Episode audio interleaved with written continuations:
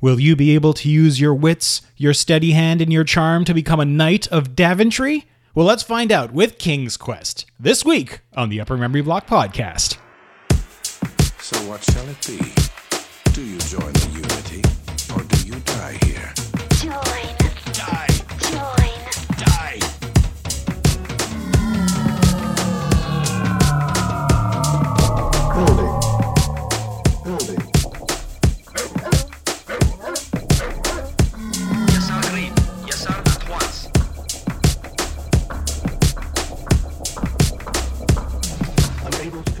Hello, everyone, and welcome to episode number 79 of the Upper Memory Block podcast. I'm your host, Joe, and I am here once again to chat with you about a game from the DOS and pre Windows XP gaming era. So I'm back. Uh, it's only been about a week, a little over a week since uh, since the last show came out. Uh, we had the hangout on uh, games that changed you, things that changed you. It was a really cool conversation. Want to thank the guys again for uh, for hanging out with me. And um yeah, I don't know what happened, but uh, over the past week, uh, that show particularly, and, and a bunch of the shows, have seen a bit of a we'll, get a bit inside baseball here, but uh, seen a bit of a spike in download numbers, and uh, and that makes me feel real, real, real good. And uh, you know, I know the last uh, the last episode had a little bit of, of audio funniness, but uh, I've only heard good things. Very great, as uh, my friend Brian Demodulated put it. Some really great, heartfelt stories from uh, from our childhoods. You know, why we are the way we are, why we game the way we game, why we do what we do. So uh, I want to thank Tomer for for coming up with that uh, that uh, that that topic, and uh, yeah, we had a really really great time. Uh, aside from that, I think was it the day after the uh, the Sunday after the um, the hangout.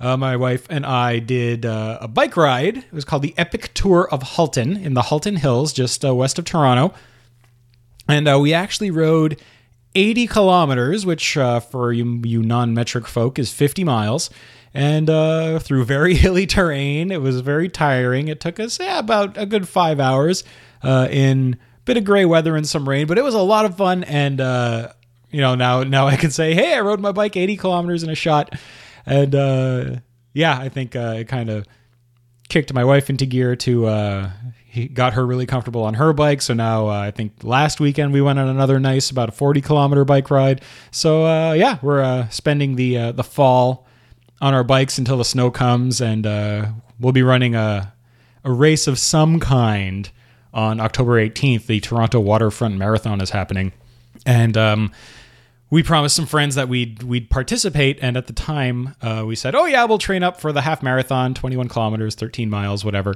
and no problem." But we haven't really had time to do that properly, so we said, "Oh, you know, maybe we'll crap out and do the the 5K."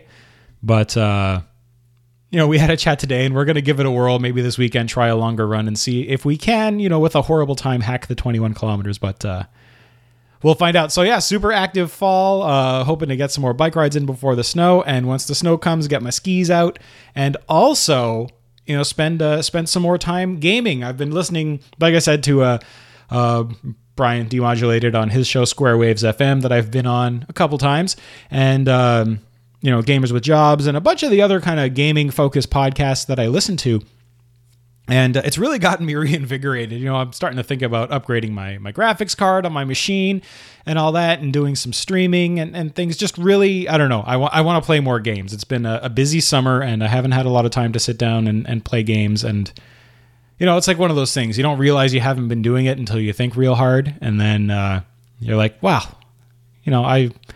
Not that I'd want to do it to the exclusion of other things, but you know, I enjoy playing games, which is, you know, one of the main reasons I do this podcast. So, uh, yeah, I'm going to dedicate a bit more time to uh, to playing games. I was able to get through, you know, the full uh, episode of of uh, the game I'm going to talk about this week. But um, all that aside, let's let's get rolling. Let's get into things so I can spend less time nattering on about nothing and more time recording a podcast and playing games. You're listening to the Upper Memory Block Podcast. All right, so a few emails to begin the show. Um, the first one comes from my friend Elima, and she writes Hello, Joe. I know you were a bit nervous about covering something as big as Baldur's Gate, but you totally knocked it out of the park. I loved it. I'm still kicking myself for not mentioning Minsc and Boo, Minsc and Boo, in my email, or how awesome Ray Muzyka, Augustine Yip, and Greg Zeschuk are, and how much I look up to them. Just an all around awesome episode, great research, awesome sum up. Thank you so much for all the blood, sweat, and tears you pour into this labor of love. I'm guessing, uh, I guess, uh, I'm assuming, really, correct me if I'm wrong. No, you are right. It is certainly a labor of love. A tiny detail, but when you mentioned Jennifer Hale, you said she voiced Femshep and GLaDOS, but GLaDOS in Portal was actually voiced by Ellen McLain. But yeah, her credit list is indeed endless, and Jennifer Hale is indeed awesome, as is Ellen McLain when you listen to the Portal dev commentary. Weird that everyone I know seems to think that a Baldur's Gate 3 would be amazing. I really can't be the only one who doesn't want Baldur's Gate 3, right? In my opinion, the saga was nicely wrapped up in Baldur's Gate 2 uh, to be complete with satisfying epilogues, and uh, I really don't want to pick up after that. I feel that my own go my own Goiron, Gorion's ward or wards have completed their journey, and I'm not sure that there's something beyond. Although I totally take another RPG set in the Forgotten Realms. Also, it's pronounced Irenicus.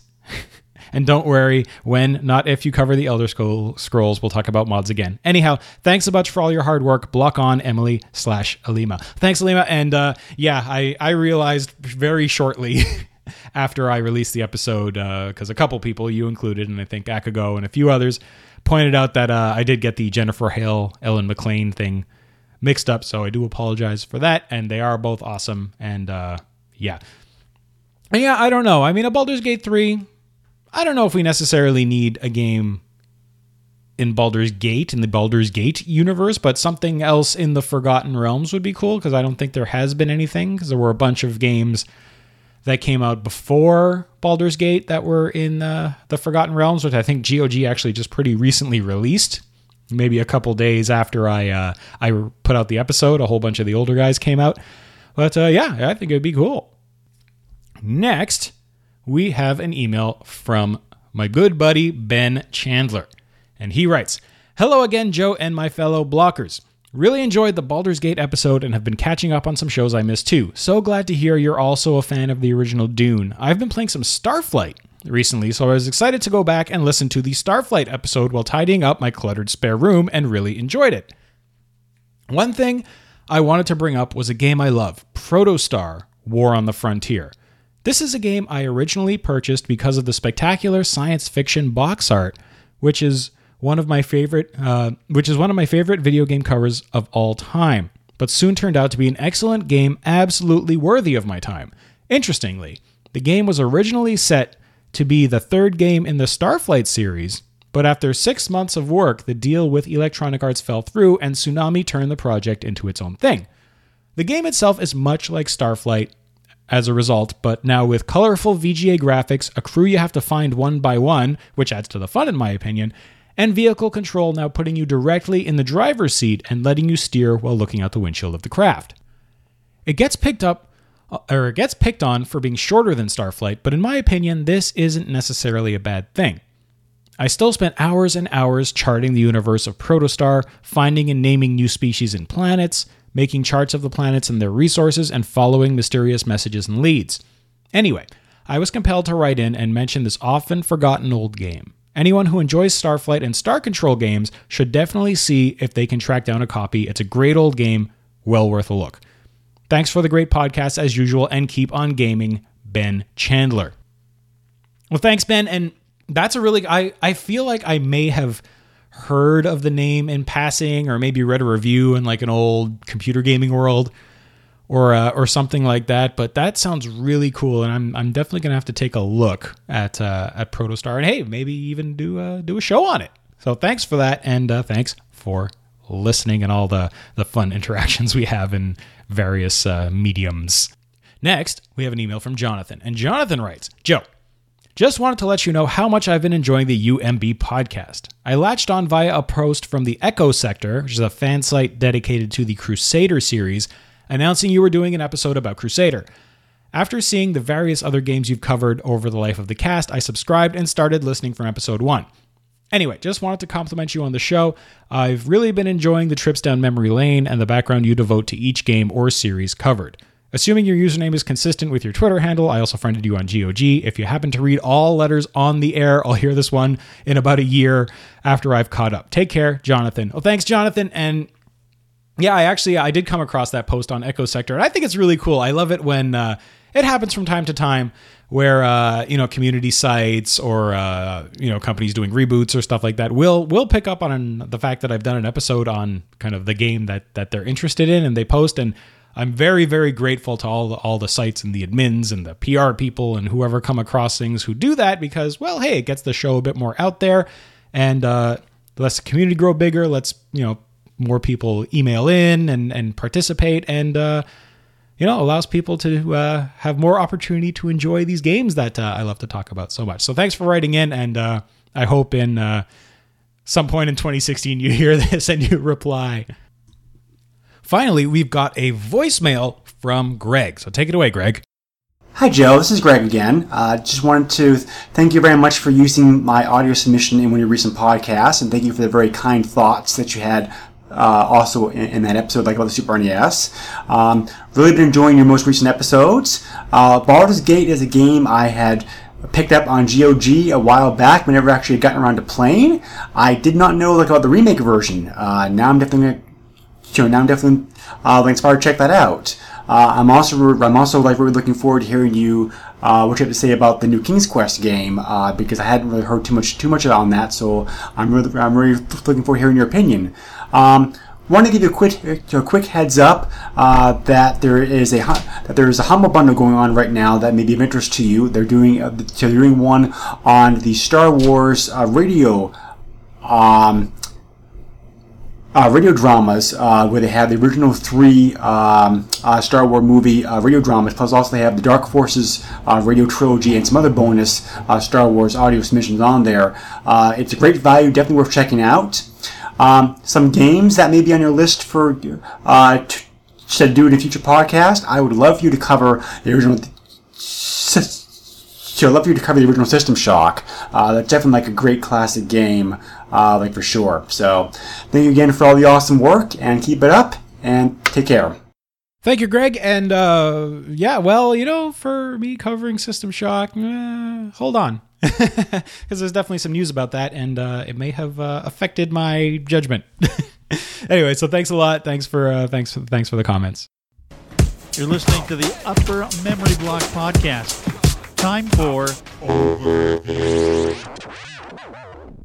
We invite you to experience the stories of the greatest adventurer that ever lived. Grandma said to take three spoonfuls of each. I'll get to those. No need to fuss over me. Now let's talk about far more important issues. Join Graham as he grows from a young squire to a legendary king. In an adventure filled with wonder, the whole family can enjoy. Weave stories of bravery, compassion, and wisdom for the imaginative mind of Princess Gwendolyn. Featuring the voices of Josh Keaton, That's not a problem. I have no use for tote bags. My mother designed my cape with lots of pockets. Tom Kenny, I was able to procure an entrance ticket to the tournament. Zelda Williams, You hear that, Chester? You're a hack! Wallace Shawn, They'll never acknowledge it, you know. and Christopher Lloyd. There are many ways to win a duel. Now share the charm, the laughs, All right. the puzzles, and a lifetime of adventures.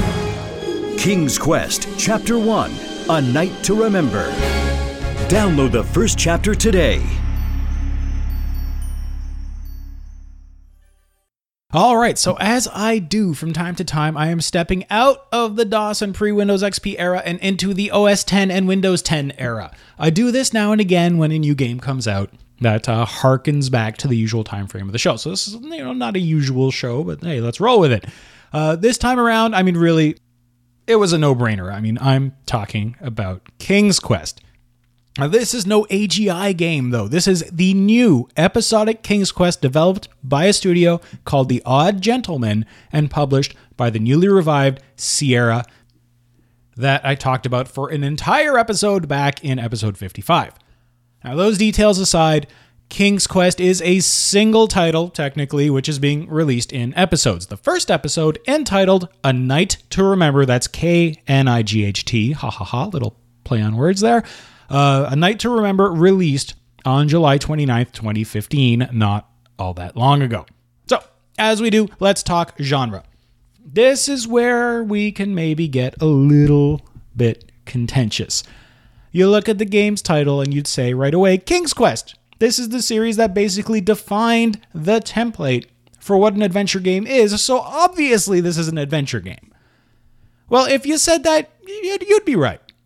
As we saw in the previous uh, UMB cast I did on the rest of the King's Quest series, these were the games that led the way for Sierra in its heyday. Uh, you know, King's Quests were the first games to test out new technologies. King's Quest IV was the first game released in Sierra's new SCI engine. Whether or not you think the King's Quest series was were you know were good or not, you can't deny that they played an immense role in defining what an adventure game is and how an adventure game works. Okay, so this is an adventure game, at least by description. You know, you take control of a character who's either given a quest or falls into one early on in the game. In your way stand a series of obstacles, usually in the form of puzzles, and these puzzles, as I say almost every other episode on this show, can consist of basically anything you can think of from logic to wordplay to fetch quests to, you know, the insane. You encounter characters in the world, you collect items, and ultimately, you make your way through the game to the resolution of the story. So, why am I making a big deal out of this? How is this not a traditional adventure games? What are the points of contention? Well, We'll get into more detail in gameplay, but for now, let's put it this way. In a traditional Sierra or LucasArts style adventure game, you point and click in the world to control your character and to interact with things. The bulk of the puzzles don't have a time component or a twitch component to them. In this way, the new King's Quest plays a lot more like what I like to call a telltale style adventure game, or uh, what Craig mentioned in last week's Hangout, and I think he, he put it pretty succinctly. He said, This is a modern adventure game, and I think I'm going to go with that. So, what this means is that a lot of the point and click elements we're used to are removed in favor of a game that plays a bit better with a controller versus uh, a keyboard and a mouse. There are occasionally quick time events, which I'll get into, uh, to create some tension in action scenes. So, while this is very much an adventure game by the definition of the term, I'll certainly add the caveat that it is a modern adventure game. That way, you're going to know what to expect going in, and your judgment will not be kind of thrown.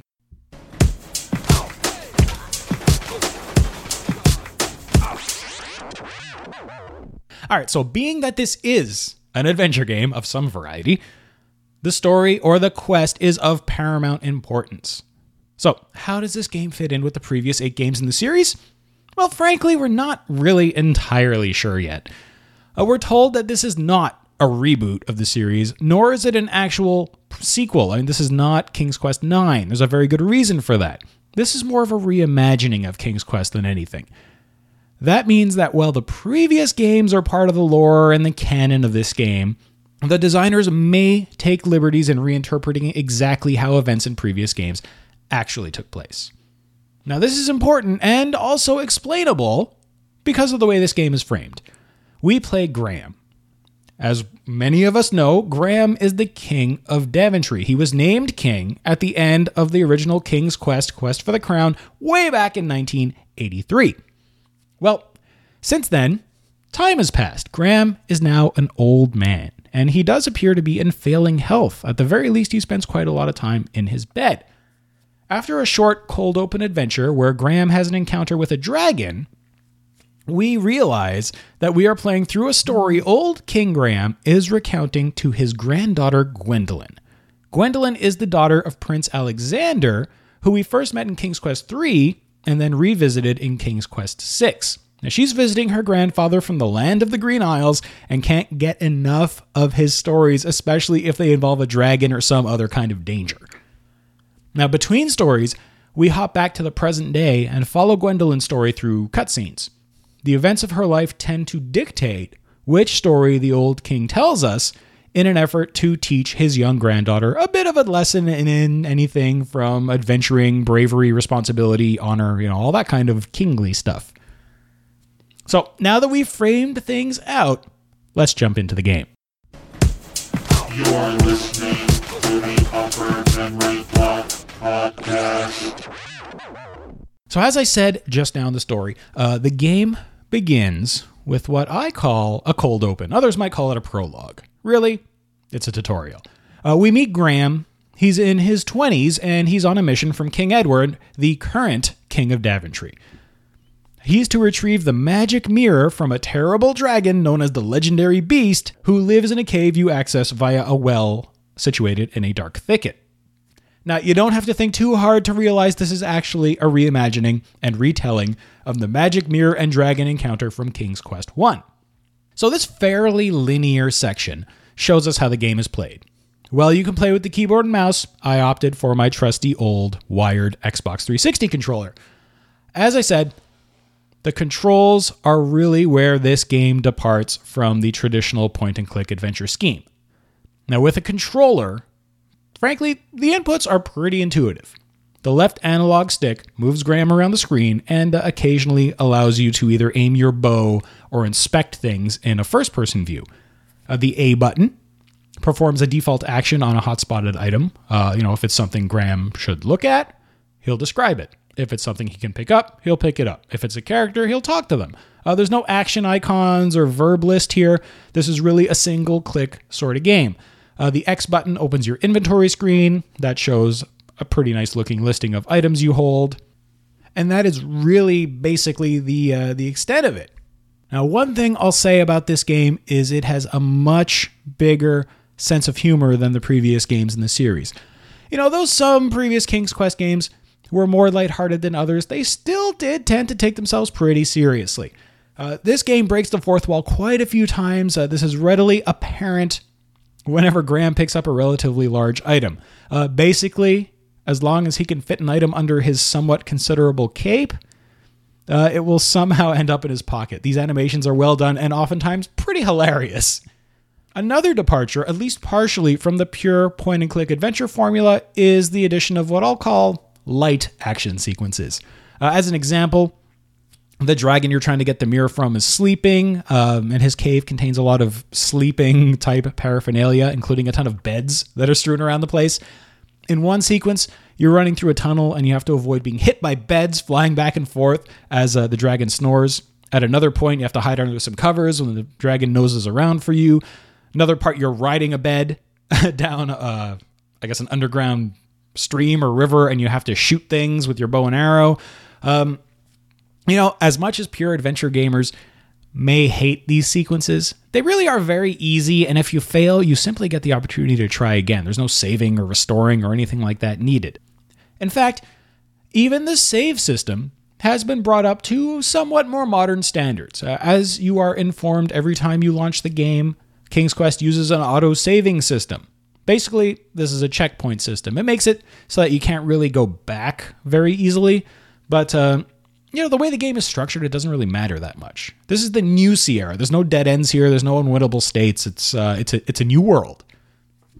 So eventually, uh, you use your wits and your bow to make your way to the dragon's feeding system. And through some intelligent manipulations and timing, you get your hands on the mirror and escape the cave through the well, returning to Daventry, but not before being given a choice to either shoot the dragon in the eye with an arrow or to just try and escape.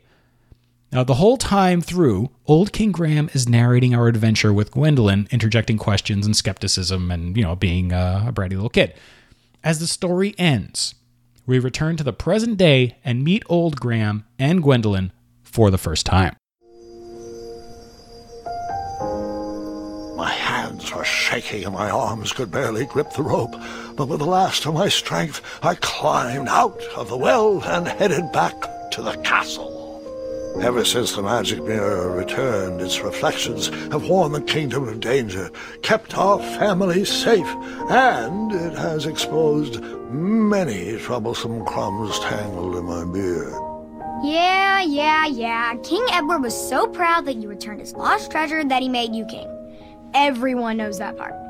Now, can we get back to that dragon? Gwendolyn, There is so much more to my stories than dragons. I hope this old cap will be remembered for far more than the action tattered across its brim, sewn into the seams of many hidden adventures. All right, let's get back to the dragon. Tell me everything. Where can I learn to shoot like that? A good mentor and practice.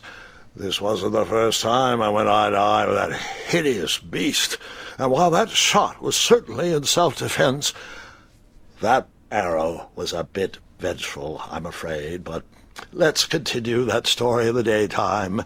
It's about to get a tad more scary. Dragons don't scare me, even those with all their eyes. If I ever come across that dragon, I'll finish him off for you. And I'll be known throughout Daventry as Gwendolyn the Brave. That's quite a that's quite a bold plan. One that requires a steadfast gut and a deft hand. All right, you two. Grandpa needs to rest. Gwendolyn, it's way past your bedtime. Sleep well, Grandpa. I'll be back first thing in the morning. I don't need rest. I'm as spry as I've ever been, though I would mind a slice of magic fruit. So we then roll into the next morning. Uh, turns out Gwendolyn has entered a fencing tournament and will be competing against her older cousin Gart.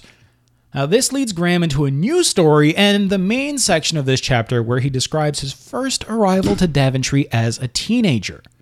Young Graham intends to take part in the knight tournament and earn a spot in King Edward's court.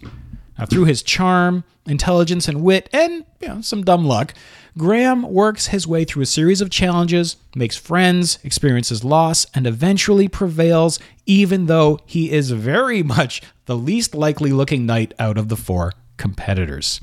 Now, I'm not going to go into details about each of the other knights in the running, as learning about them is part of the game itself. Suffice it to say that there are no wasted characters here. Uh, the game and the story are tight, everyone is important, and everyone is, well, maybe not entirely complex, at least interesting, mysterious, or funny. You're listening to the Upper Memory Block Podcast. Time for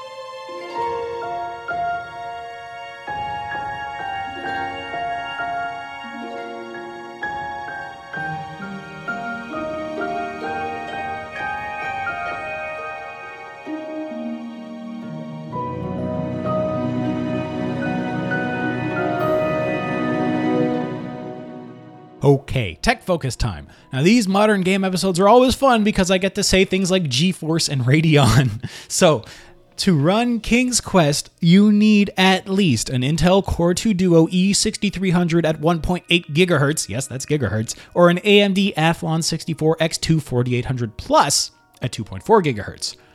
You also need at least 1 gig of RAM, but I mean, who's only got that much these days? Now, from an OS perspective, we're sadly only Windows here. Uh, at least Windows XP is required, and the game is officially supported up to Windows 8. Now, I did run it on my fresh Windows 10 upgrade without any issues, especially once I updated my video drivers. Now, since the game is only available via digital download, you'll have to clear up 13 gigs of drive space to play the game. Man, I think if I heard something like that back when I was playing the original King's Quest games, I'd probably have had a heart attack. I mean, I think when I got the disc version of King's Quest V, we maybe had a 50 meg hard drive. My dad actually made us return that game to the store because it took up too much space. These days, I actually consider 13 gigs to be a small game. I mean, God, times have changed, eh? Same goes for RAM. A gig, 1024 megs. Hell, when we upgraded from 8 to 16 meg, I thought I was the cool kid on the block. Now 16 gigs is getting to be standard. I mean, that's an order of magnitude more RAM, people. But from a sound perspective, any DirectX 9.0C compatible sound card will do. And frankly, this this is one of those things that makes me a little bit sad today. I mean, sound hardware is great these days, but it's sort of become very commoditized, right? The technology curve on computer audio has sort of flatlined. I mean, we talked about it a little bit last week. I remember getting my first sound card, then upgrading to a Sound Blaster 16, then a Sound Blaster Live, and each card was substantially better than the one before it. Now, unless you're really into music or sound design, you probably have some Realtek onboard sound chip or you have a USB headset that has a digital signal processor in it. And these are all well and good, but I feel like sound hardware isn't something you really have to think about anymore. It's not something that you get excited about anymore, which, you know, honestly makes me very sad because I used to spend a lot of time trying to get my computer and my games to sound as good as they possibly could given the hardware that I had. Now, it just doesn't matter. It all sounds the same. On the other hand, one thing we do pay a lot of attention to these days is in the graphics department. Now, this game is great looking, but at the same time, it's not really a huge powerhouse that needs the latest hardware. Uh, to render the somewhat cartoony, very stylish, slightly cel shaded looking graphics, you need at least a GeForce 8800 GT or Radeon HD 4770 with at least 512 megs of video RAM. Now, I like having a fairly modern system, but these requirements are more than easy if you have a system that's less than, I don't know, seven years old, 10 years old even. I believe I upgraded my previous machine to a GeForce 8800 GT, and since then I've gotten a new machine and I've had two new graphics cards. You know, I think so. My 8800 was like four graphics cards ago, and I'm not really at the front of the curve. So, while this is a modern game, any relatively recent machine should be more than capable of playing it. Also, since we're in the modern time, uh, we are well into the realm of modern and mature game engines. So, unlike the Sierra of old, this new King's Quest game did not herald in any sort of new technology or next gen game engine. King's Quest is built on Unreal Engine 3, which is built and maintained by Epic Games. Uh, the engine first came out in 1998 and was showcased by a first person shooter I have yet to cover named, of course, Unreal. Now, until 2009, if you wanted to build a game in Unreal Engine, you could. However, if you wanted to sell a game made in Unreal Engine, you had to shell out a lot of money to Epic to license it from them. In November of 09, though, Epic released what is known as the Unreal Development Kit. This kit offered a more flexible and approachable licensing model to both AAA and indie developers. Basically, if you wanted to sell a game made using the Unreal Development Kit, which is basically just Unreal Engine 3, you have to pay Epic a one time fee of $99 and then fork over 25% of your game's revenue for any sales above $50,000. So if you're putting out your game for free, there's no cost at all. Now, since, you know, things have happened and time has passed, Unreal Engine 4 has actually come out, but it's still in pretty early days and we haven't seen much in the way of release commercial games on it uh, as of yet. I think the new Unreal Tournament, I don't know if that's already out, but uh, if it isn't, that'll be kind of the showcase, and there's all kinds of contests and developer days and stuff like that to start making stuff on it, but uh, not a ton as of yet, at least as far as I know. Game development people, uh, let me know if I'm wrong. So, engine aside, as we do here, let's discuss one of my favorite aspects of uh, of many games, their music. So, the music for this new King's Quest was composed by the brothers Stanton. That's David and Ben Stanton, a composing team based out of Los Angeles. The two brothers both graduated from University of Southern California's Scoring for Motion Picture and Television programs or program. Ben uh, graduated in 2006 and David graduated in 2007. They've worked in both film and games, including titles like uh, The Misadventures of P.B. Winterbottom and Neil Gaiman's Wayward Manor. Now, I love the music in this game. It has just enough strains of the previous King's Quest themes mixed in with some immensely beautiful new music. This stuff is right up my alley. Uh, I especially enjoy the softer piano pieces when you're wandering around town. I mentioned it on Twitter when I was prepping the show, but uh, you know, as as I tend to do, I try uh, as much as possible to listen to the game's music while I prep the show to kind of get me in the zone. And uh, I had a problem this time because I, I found myself no longer typing at certain points and just sort of staring off into space listening. I mean, I really dig this stuff.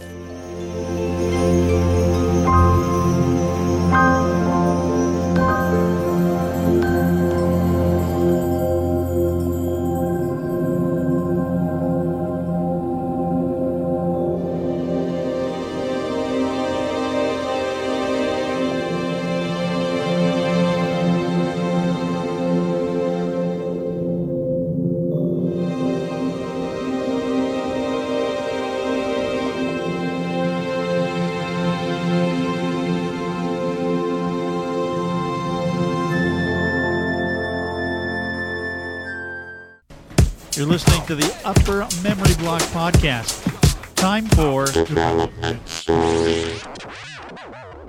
Okay, dev story time. Now, if you're interested in the story of the first eight King's Quest games, jump back to that episode. I can't remember which number it is. It's pretty old, and uh, and take a listen.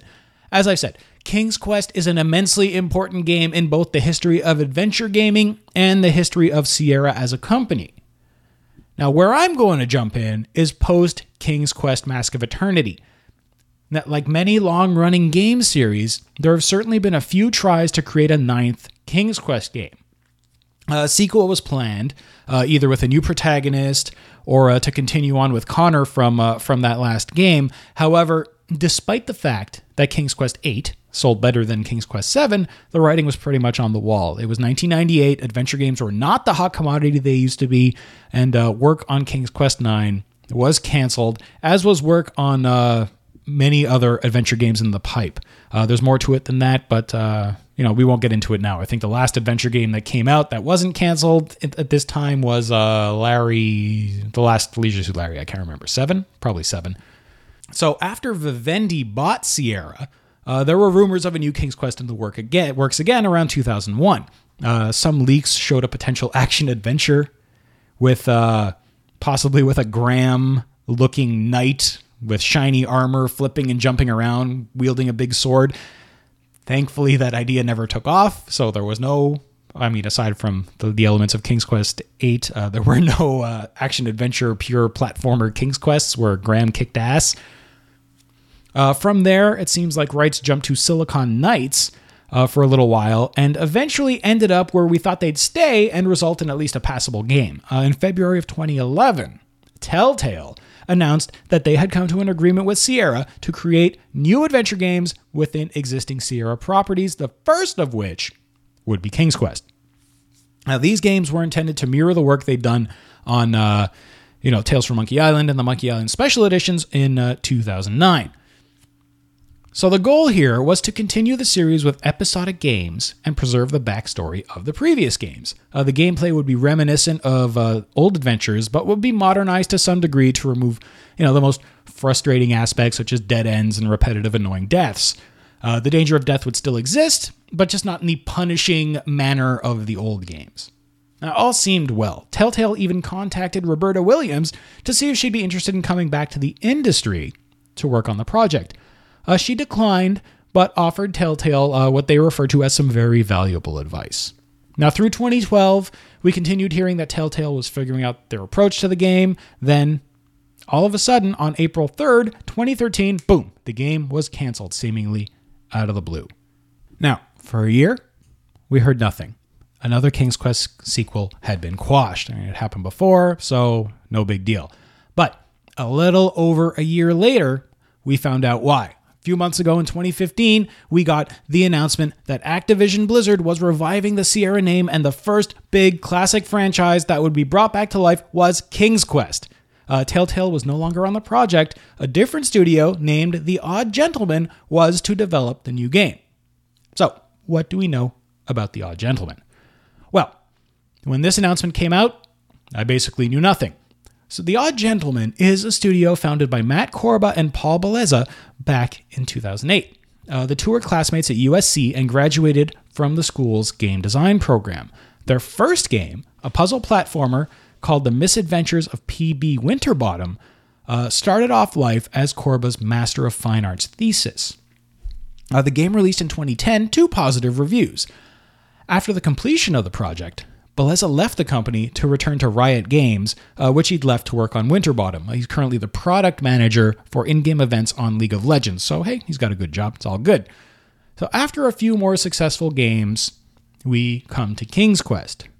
Now, it's clear from all their interviews and behind the scenes videos that Korba and the rest of the Odd Gentlemen team are huge fans of the series. Uh, when the word went out that Activision was potentially reviving Sierra and looking to create a new King's Quest game, many, many development studios submitted their pitch. It was here that Korba, producer Lindsay Rostel, and the rest of the team brainstormed on the roof of their offices and came up with the framework of having an older Graham telling stories of his adventures to his granddaughter. Uh, they built out the art and the story treatment all around that. Uh, they won the bid, and moved forward. I'm sure there's more to it than that, but uh, that's good enough for our purposes. As I've mentioned already, uh, the game's art has a fairly unique look to it. Art director Evan Cagle went back into the art of the old King's Quest games and referenced many of the uh, the old matte paintings and iconic scenes and recreated them by hand. Now, when I say by hand, I don't mean by hand in Illustrator or by hand in Photoshop on a tablet or whatever, but with actual pencils and paints to paper. These hand drawn art assets would then be scanned in and transformed into game assets by other 3D artists. Uh, this was one way they were able to maintain the game's unique look. Another huge and immediately noticeable aspect of the game is the very high quality writing and voice acting. Uh, the writing is tight and witty. Each of the characters has a ton of personality. Uh, as I said, unlike previous King's Quest games, this one takes itself a bit less seriously, which really translates into some fun dialogue, especially Old Graham's constant stream of puns, which make both us and Gwendolyn groan pretty heavily. And the writing, as you heard in the, uh, the little teaser there, is delivered by an all star cast. I mean, Old King Graham is played by none other than Christopher Lloyd, who we all know from films like Back to the Future, uh, shows like Taxi, he was bad guy in Star Trek 3, and countless other projects. Uh, young Graham is voiced by Josh Keaton, who is known for tons of voice work, including Disney's Hercules, The Spectacular Spider Man, Green Lantern, as well as uh, being the voice of Anduin Wrynn in World of Warcraft, among uh, many other game projects. Gwendolyn is played by seven year old Maggie Elizabeth Jones, who already has a large filmography, including We Bought a Zoo, Identity Thief, and the TV series Ben and Kate. Manny, one of the knights you'll work with and against, is played by the uniquely voiced Wallace Shawn, who I know best as Vizzini from The Princess Bride, as well as Grand Nagus Zek on Star Trek Deep Space Nine. Quark!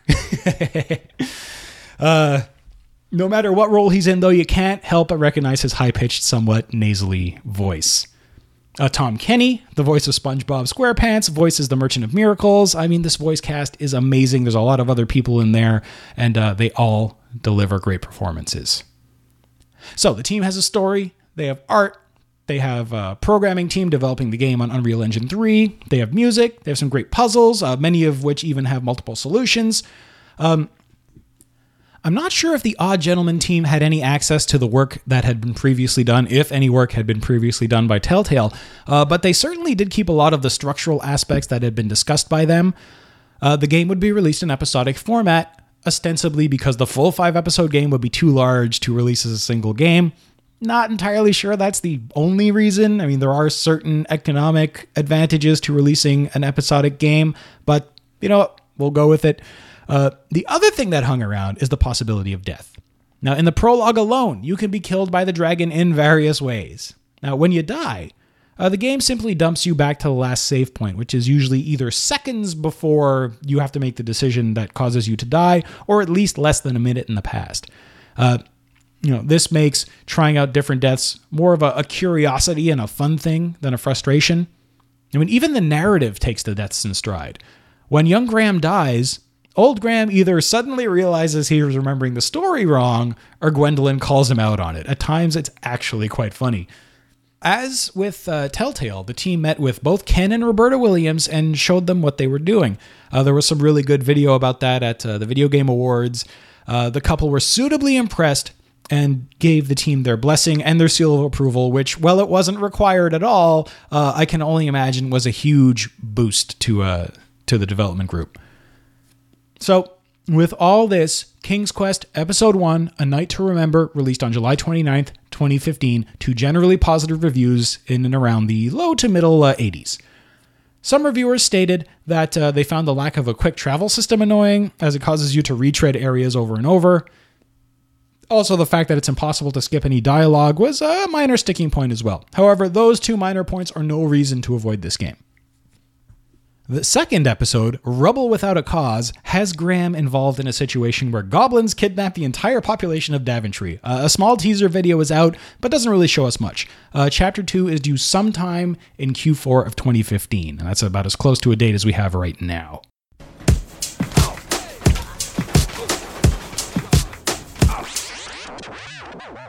So, what does the future hold for this new King's Quest? Well, Five total episodes plus uh, an epilogue, or maybe it's four episodes plus an epilogue, are uh, are slated for the game, though uh, we have no release schedule yet. I also suspect that any future revived Sierra franchises, such as Police Quest, Quest for Glory, or dare I say even Space Quest, likely hinge on the sales and popularity of this game. So let's hope it does well. So where can we get our hands on King's Quest today? Well, at all? Ever? today. Sorry, that's a default uh, reaction there. Where can we get our hands on King's Quest? Well, you can buy it very easily via Steam. Uh, I don't believe it's available on GOG as of yet. Uh, you can grab it episode by episode for uh, $9.99 or grab the season pass, which I imagine will give us access to all the episodes for $39.99. As I said, so far these games are Windows only, so Mac folks, uh, myself included, if I want to play it on the go, are unfortunately out of luck. You are listening to the Upper Memory Block Podcast. Okay, a few more emails before we get to my opinion. This is a pretty email heavy show. Thank you, everyone, for sending those in. Uh, the first one isn't actually an email; it's a forum comment from the Harpo Marxist over on uh, in the I believe it's the Adventure Games thread in uh, on the Gamers with Jobs forum, which uh, I frequent and quite enjoy. And he writes. The crackerjack writing and performances are the main highlights for me, as well as the narrative framing device of Graham as an old man telling the story to his granddaughter. That framing story is used smartly and effectively, and Lloyd is nothing short of brilliant as old Graham. He's clearly having a ball, but there's also a nice edge of sadness running underneath anything, everything. Because the series has been absent from the larger gaming conversation for a while now, this sense of the passage of time works particularly well for people who played the early games. I was keenly aware of how young I was when I first played a King's Quest game, and there's a nice synchronicity between that experience and an older King Graham trying to relive his past glories. It is well handled with just the right light touch in uh, in the writing. I feel like usually a framing story can be clever, or it can be functional, or it can be moving. Rarely is it all three. Uh, they mine tons of laughter out of it. The game has some I laughed so much I cried moments, but also use it to show how your choices in the story are impacting your granddaughter. There's a surprising amount of replayability and multiple solutions to a healthy chunk of the puzzles. The rest of the cast outside of Lloyd is also top notch, including a great cameo from Wallace Shawn. Everyone feels like they are bringing their A game. My main concern for the reboot is that it wouldn't feel like classic King's Quest. It would be a KQ platformer or, or just be all wrong tonally. Yet, despite having mechanics that are more than a little inspired by Telltale, they managed to make the game really feel like a classic King's Quest game. The Odd Gentlemen are clearly fans of the series, and they quite deftly managed to incorporate the classic tone of King's Quest and bring their own voices to bear without murdering my nostalgia or utilizing it in a way that could seem pandering. There are just the right amount of homages and Easter eggs. It's really polished and tight, but also has more content than I was expecting. I was anticipating a two to three hour episode that would be adventure game light, and I got a five hour experience that made me laugh often and had more than a few moments that were strangely moving, though, full disclosure, King's Quest games emotionally impact me for reasons outside of the games themselves. I'm really curious to see where they're going to go with it, but I'm 100% on board right now. I should stress that uh, by no me- that I by no means consider it perfect execution. The puzzles in general trended a bit on the easy side. There are some characters here and there that don't didn't really click for me, such as the merchant. Uh, the way the game changes angles between screens sometimes threw my sense of orientation off, which did lead lead to uh, losing a few minutes wandering in the wrong direction on occasion. But my general takeaway is that they've gotten the spirit of King's Quest spot on and made a really beautiful, hilarious game. It feels like everyone involved loves this project to pieces. If anyone plays, please remember to blow the horns more than you should. Trust me. Uh, so I, I asked uh, the Harpo Marxist if I could post this because I thought it was a really, really great, succinct, and uh, spot on uh, little review. So, uh, you know, if you guys are interested, go check out Gamers with Jobs at, at gamerswithjobs.com. We have a, a great community there. It's been running for, God, more than 10 years, and uh, it's very mature, very great. I thank Alima for, uh, for pointing me over to it. Next, we have a voicemail from Brian Demodulated, host of Square Waves FM. So take it away, Brian. Hey there, Joe, and hey, Blockers. It's Brian.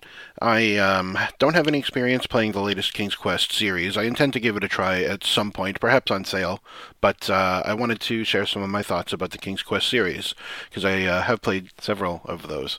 So I'm not the biggest fan of the King's Quest series. I've been playing them since about number four. I've tried the earlier ones, and they're kind of too old for me to really get into. Um, I tried King's Quest 4 for a short while, but for whatever reason, I had a lot of trouble with the text parser. I would type in sentences and it just wouldn't understand me. I think it just had a really short uh, vocabulary, so you had to state things the same way that the developers had in mind, which I found kind of frustrating because I knew what I wanted to do, but uh, it just uh, it wouldn't take. So I gave another try to King's Quest V when that came out, and that was the first Sierra game that had a point and click interface with the mouse and uh, 256 color VGA graphics, and that really, really rocked my world the first time I saw that. I remember sitting uh, with uh, my friend uh, at the time at his house. He had just bought the game, and we were absolutely astounded watching that opening sequence, just seeing uh, King Graham walking through this lush forest, and uh, there's an animation where he uh, bends down and picks a flower. That uh, was somehow just a really monumental, important time for us in uh, Sierra's history, so that was quite something. But uh, the more we played King's Quest V, the more frustrated we got with it. You die all the time. There's so much getting killed in that game. It's kind of the most brutal uh, series that Sierra ever put out, despite kind of the uh, the uh, disparity between uh, the Cutesy Poo presentation. So um, you die all the time, and uh, a big no-no in adventure game design that King Quest V seems to do a few times is that you can proceed uh, to something new without having picked up a crucial item, or you can uh, proceed to uh, miss something that only happens once, and you don't really know whether it's important. And even when you get to the point in the story where you need to have used an item that you missed, you don't really know where you missed it. Seems very, very random to me. I can't imagine anyone really beating this game without a hint book, which is quite a shame. And then King's Quest VI, I owned that one. I owned five as well, and only the floppy version, by the way, so I was spared the horrific Cedric the Owl voice acting. King's Quest VI also I owned on uh, on uh, floppy, and that was really gorgeous. But once again, lots and lots of dying, and there was a lot of trial and error where you would either do something or not do something, and die, and then have to. Hopefully, you would just saved and you would restore and do it again slightly differently. Uh, what comes to mind is uh, the puzzle on one of the islands, islands where you have these gnomes. Each one has a, a different prominent uh, sense, and you have to trick each of their senses. So I think I must have done that like 30 times or something by the time I figured out what I needed to trick them with, because it's a timed puzzle where you die. So anyway, um, in King's Quest VII, King's Quest VII was actually the only game I ever got a refund for the only Sierra game I ever got a refund for. They had a little insert in the box that said that if you, uh, for any reason, are dissatisfied with your Sierra game, just mail it to us with your receipt and we'll send you a refund. So King's Quest VII was very cartoony and there's a lot of crying and just kind of seemed thematically different to me than the other King's Quests. So I sent that in for a refund and uh, Sierra was uh, good, good uh, with their promise. So I have to admit, a very silly reason why I haven't played, why I'm not really that interested in playing the uh, King's Quest new King's Quest series and with the new Sierra right away. It's because I watched only the very beginning of the uh, VGAs, the Video Game Awards, because I despise those. I, I, despise awards in general, but particularly these ones. I think they're very superficial. But to my delight, they had uh, a little retrospective of Ken and Roberta Williams and their impact on the games industry, and they actually had the two of them up on stage as well, where they say a few words. And then uh, they called up to the stage the new Sierra, and Roberta Williams put King Graham's uh, cap on one of their heads, and uh, the guy immediately took it off. Now that's kind of a disrespectful thing. You don't do, you don't you don't scorn a uh, gift from Roberta Williams, especially when you're the one taking on her legacy. That really rubbed me the wrong way, and it made me question whether these guys are really carrying the torch. You know, you just don't do that. Anyway, those are my two, three, or maybe seven cents or so. Uh, love the podcast as always, and uh, keep up the great work, Joe. See ya. Well, thanks, Brian. And you know, it's funny. I, I watched all that video game awards stuff too, and uh, I don't know if it's because I was excited or whatever, but I, I, didn't notice him taking off taking off the hat. I don't know if it would have uh, rubbed me any any way, shape, or form. But um, you know, if you do watch kind of some of the behind the scenes stuff and the little featurettes that have been coming out through the development of the game, and even I think the some of the interviews that they showed, I think there was a little piece that they showed at the Video Game Awards there. Uh, you know, these guys are fans. They definitely are, and um, you know they they got the tone right, and I think uh, they were very concerned about that. So if that's the reason, I think maybe you should reconsider. But uh, but all that. Thanks for the retrospective on on uh, your experience with the King's Quest games.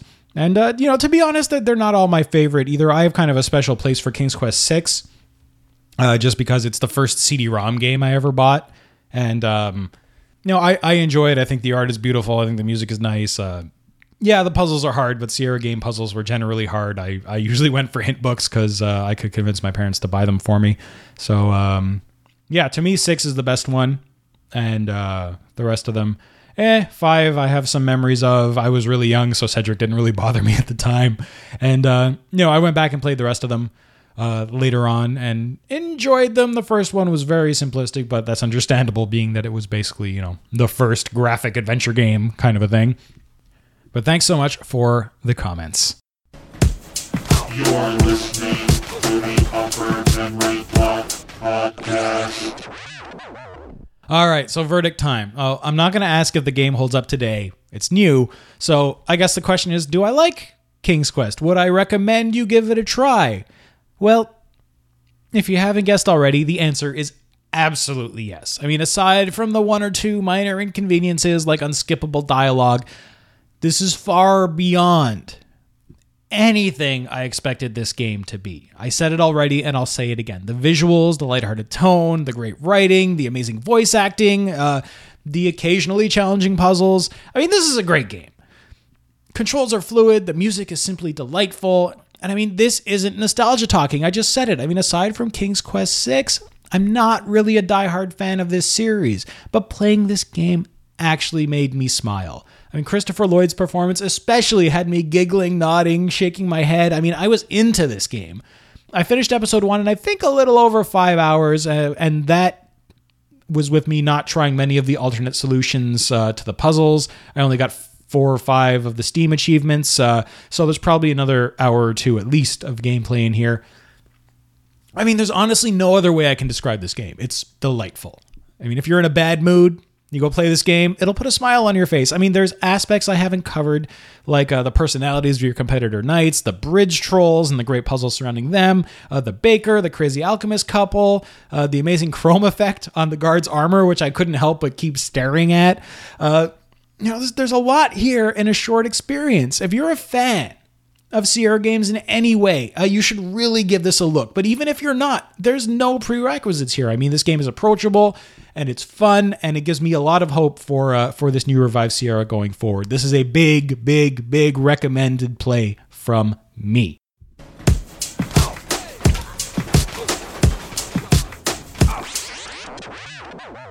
Okay, so that's basically it for the show. But before we go, I want to do one more thing. I know I didn't really get around to doing a giveaway in August, but for September, I've got a good one and a timely one. I've got a Steam key for a copy of the new King's Quest, courtesy of Sierra. Uh, if you'd like it, drop me a note at podcast at umbcast.com with the subject line King's Quest giveaway, and I'll draw a lucky winner in the next eh, two to three weeks. Uh, this is a good one, but you got to play if you want to win, so send me that email. So that's it. Uh, next time, in the next show, in the next real show, uh, I think I'm going to cover uh, System Shock. Yes, uh, GOG kind of put out a System Shock Enhanced Edition. The internet kind of freaked out, and you know what? I've realized I've never played it. So, um, yeah, next time, System Shock, System Shock 2. Uh, though I might slot in a new show before that, uh, before I actually get to reviewing the game. I want to give myself a good amount of time with both System Shock and System Shock 2 so I can uh, you know, get the experience in. So as always, send email or audio comments to podcast at umbcast.com. Thanks to Rick Moyer for his great audio work. You can find his stuff over at moyermultimedia.com. And don't forget, if you enjoy the show, you can become my boss or at least my supporter over at patreon.com slash umbcast. Uh, if you find some value from the show, please consider joining my current patrons and donating a buck or two uh, to help me with costs and to hit the next goal of uh, weekly video stream slash let's play type things. I think I'm only like seven bucks or eight bucks away. So, you know, if someone wants to throw some money my way, I, that'll be really great and get me to that point where uh, I can do those things. Uh, check out the show notes for this show and all the other shows at umbcast.com. Join the Facebook group at facebook.com slash groups slash umbcast. Follow the show on Twitter at twitter.com slash umb show and me personally at twitter.com slash billybob476 i post between them for various reasons you can find the show on youtube at youtube.com slash umbcast where i put up videos of my game research sessions the hangout is there from last week and uh, frankly i didn't realize it but my uh, my spycraft video got like 500 hits 500 views for some reason and that's like six or seven times more than my uh, my videos usually get. So uh, I'm gonna do a few more of those. Uh, subscribe to the show on iTunes, stream us live at Stitcher Radio, leave me a review, five stars, blah blah blah, all that noise, and we will see you next time for System Shock here in the Upper Memory Block.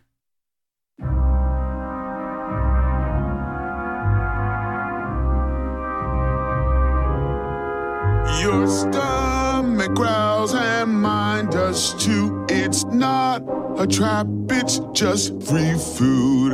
Come, the Wezzles, visit me. You only need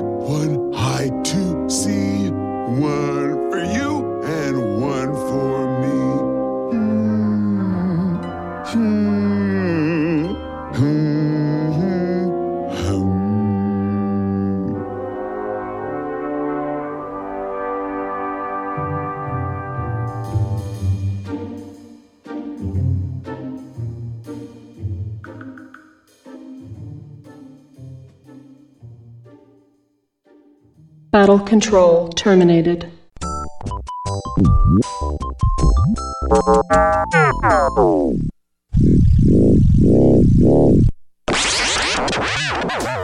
You've been listening to the Upper Memory Block Podcast with Joe Mastriani. For more information on the podcast, visit umbcast.com. That's umbcast.com.